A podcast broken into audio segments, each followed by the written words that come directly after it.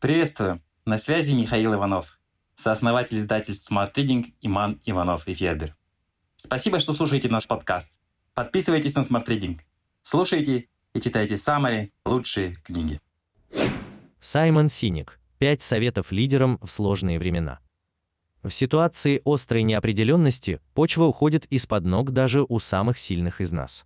Саймон Синик рассказывает, как не сбиться с пути, укрепить отношения с командой и партнерами и помочь людям двигаться вперед, несмотря на бушующий вокруг шторм. Саймон Синик, антрополог, мотивационный спикер, консультант по маркетингу и автор бестселлеров «Лидеры едят последними. Сначала спроси зачем. Бесконечная игра». Автор международных бизнес-бестселлеров и суперпопулярных выступлений на конференции TED. Разработал идею золотого кольца, согласно которой в основе успешного бизнеса лежит далеко не только прибыль. Также Синик преподает курс по стратегическим коммуникациям в Колумбийском университете. Не сторонитесь тяжелых разговоров. В тяжелых обстоятельствах наша первая реакция промолчать, особенно если мы не понимаем, как вести сложные разговоры, предполагающие множество мнений и противоположных точек зрения. Однако молчание только усугубляет ситуацию. Соберите команду и скажите прямо: нам предстоит трудный разговор о том, что произошло, и о роли нашей компании в текущих процессах. Я переживаю, потому что боюсь кого-то обидеть и в свою очередь столкнуться с агрессией и непониманием. Но я считаю, что проговорить некоторые вещи, пусть и немного сумбурно, полезнее, чем безупречно молчать. Лидер не тот, кто за все отвечает, но тот, кто выступает первым. Ваша задача не подобрать идеальные слова, а запустить цепочку обсуждений, разрушить стену молчания дать людям возможность говорить и быть услышанными. В личных беседах старайтесь меньше говорить и больше слушать. Помните, что выслушать человека с противоположной позицией не значит согласиться с ним. Это значит сделать так, чтобы ваш оппонент почувствовал себя услышанным. Когда именно наступит такой момент, решает собеседник. Вы поймете это по реакции облегчения и расслабления в процессе разговора. Спросите, что вас волнует. В чем вы видите проблему прямо сейчас? Мы хотим, чтобы все наши сотрудники чувствовали себя в безопасности. Расскажите, что мешает вам двигаться дальше.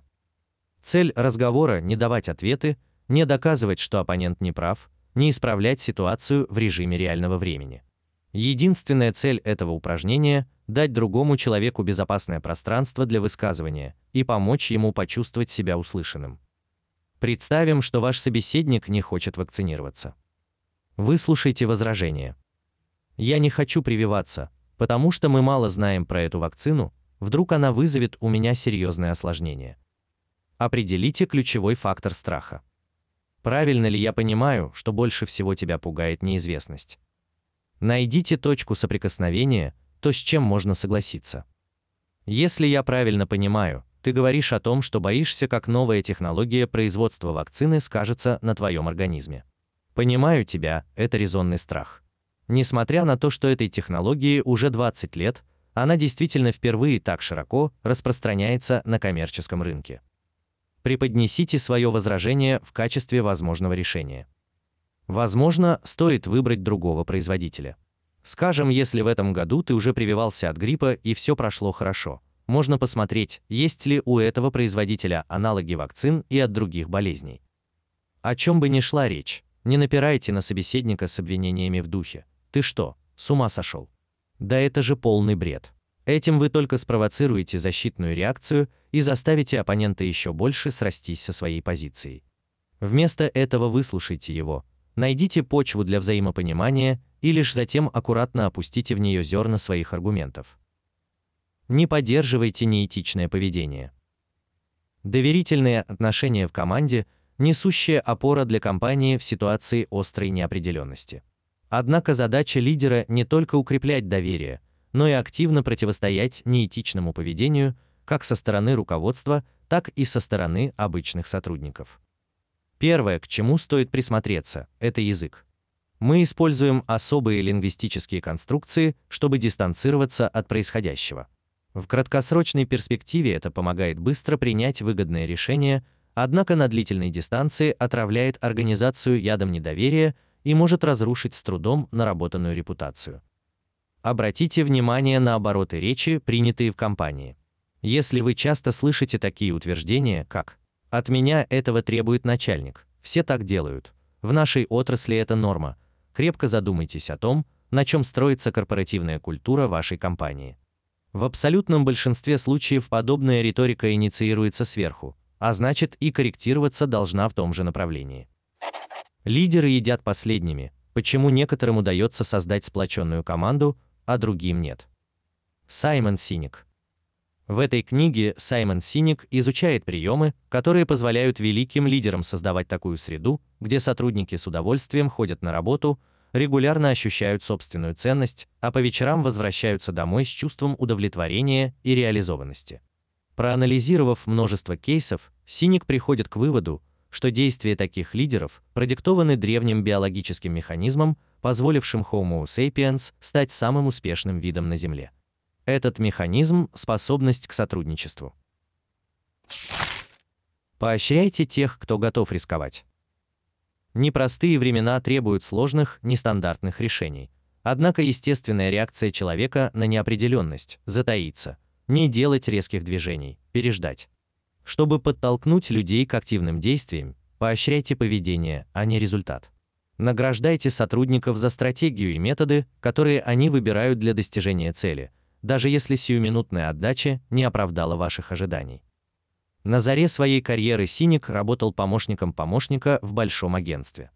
В сезон отпусков, когда никого из старшего руководства не было в офисе, они с коллегой взяли на себя смелость разработать собственную стратегию расчетов для выполнения большой задачи. Когда начальники вернулись, Синик с коллегой представили им результаты своего труда. Боссам понравилось, они реализовали стратегию младших коллег и получили отрицательный результат. Стратегия оказалась неверна. Тем не менее, Синик тут же получил повышение. Таким образом, его начальник хотел показать, что в компании поощряются риск и инициатива, а сотрудникам ничего не угрожает, даже если что-то пойдет не так. Еще одно важное правило – критикуйте в частном порядке, поощряйте публично. Одного электронного письма со словами «хорошая работа» недостаточно. Обязательно публично демонстрируйте другим, какого поведения и отношения к работе вы ждете. Постоянно отвечайте на вопрос «Зачем?». Когда мир вокруг раскачивает и трясет, мы склонны полагаться исключительно на цифры.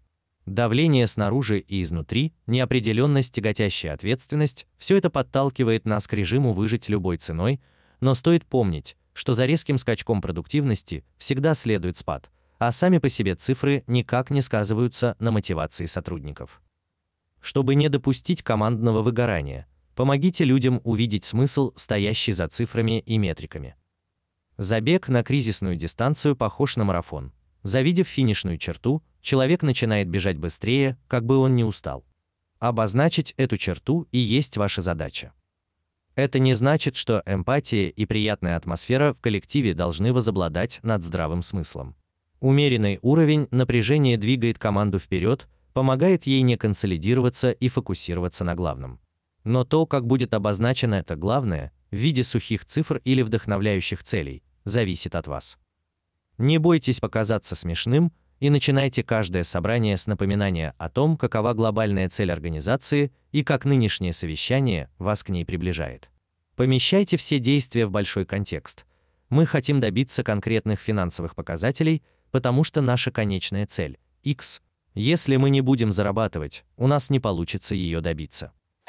Сначала спроси зачем. Как настоящие лидеры мотивируют на свершение. Саймон Синик. В чем секрет организаций, которым удается на протяжении долгого времени оставаться инновационными, влиятельными и прибыльными? И почему столь малому числу компаний удается повторить их успех? Ответ кроется в вопросе «Зачем?». Великие компании знают, зачем они существуют, а их руководители обладают даром не только талантливо продавать товары, но и вдохновлять окружающих на достижение по-настоящему глобальных целей. В своей книге Саймон Синик рассказывает, как этому научиться. Стройте отношения, а не бизнес.